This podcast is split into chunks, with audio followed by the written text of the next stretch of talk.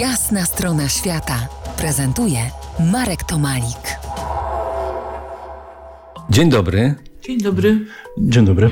Ze wstydem przyznam, że jestem pierwszy raz w muzeum, w murach Muzeum Historycznego w Bielsku Białej w Zamku Książąt Sułkowskich, a wstyd tym większy, że przez wiele lat mieszkałem w Bielsku Białej. Pokajałem się, no to teraz mogę i chcę przedstawić moich y, gości, którymi są archeolodzy Bożena i Bogusław y, Chorążowie z tegoż Muzeum Historycznego. Archeologia, zarówno ta w krajach dalekich, niesłusznie nazywanych przez nas egzotycznymi, jak i w Polsce przeżywa rozkwit.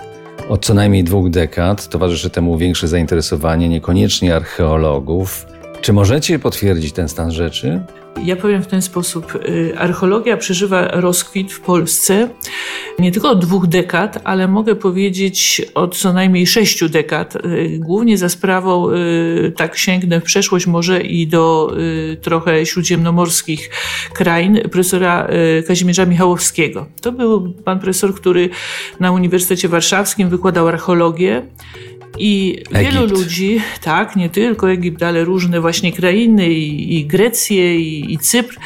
I y, wielu młodych y, chłopaków, tu nawet z naszych gór, nawet z Ustronia, nasz kolega, który pracował z nami, nieżyjący już, starszy kolega właśnie z tej górskiej małej miejscowości dotarł do, do tak go to zafascynowało i, i ówczesne książki, które były. Także muszę powiedzieć, że w Polsce jakby ten mit archeologii i tej e, poznawania świata, przeszłości właśnie był zbudowany przez Kazimierza Michałowskiego. Ale potem trwał. Y, Mamy też jedno z najstarszych muzeów archeologicznych, bo ma 150 lat, ale nie będę już może rozwijać tego, tego wątku. W każdym bądź razie w Polsce archeologia cieszy się wielkim, wielkim uznaniem i, i zainteresowaniem przede wszystkim.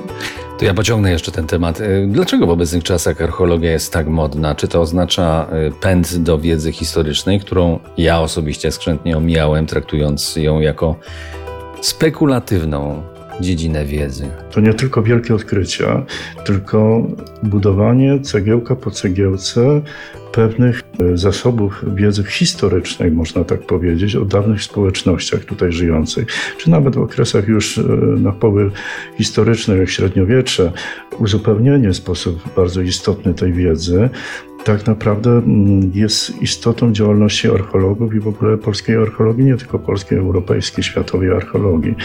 E, I nie jest to wbrew pozorom nauka spekulatywna. Ona jest oparta rzeczywiście na dużym zasobie, że tak powiem, hipotez e, naukowych, ale te hipotezy na gruncie, że tak powiem, już konkretnych metod archeologicznych są na ogół weryfikowane, więc nie mamy tu do czynienia jak gdyby tylko z budowaniem jak gdyby z świata spekulatywnego.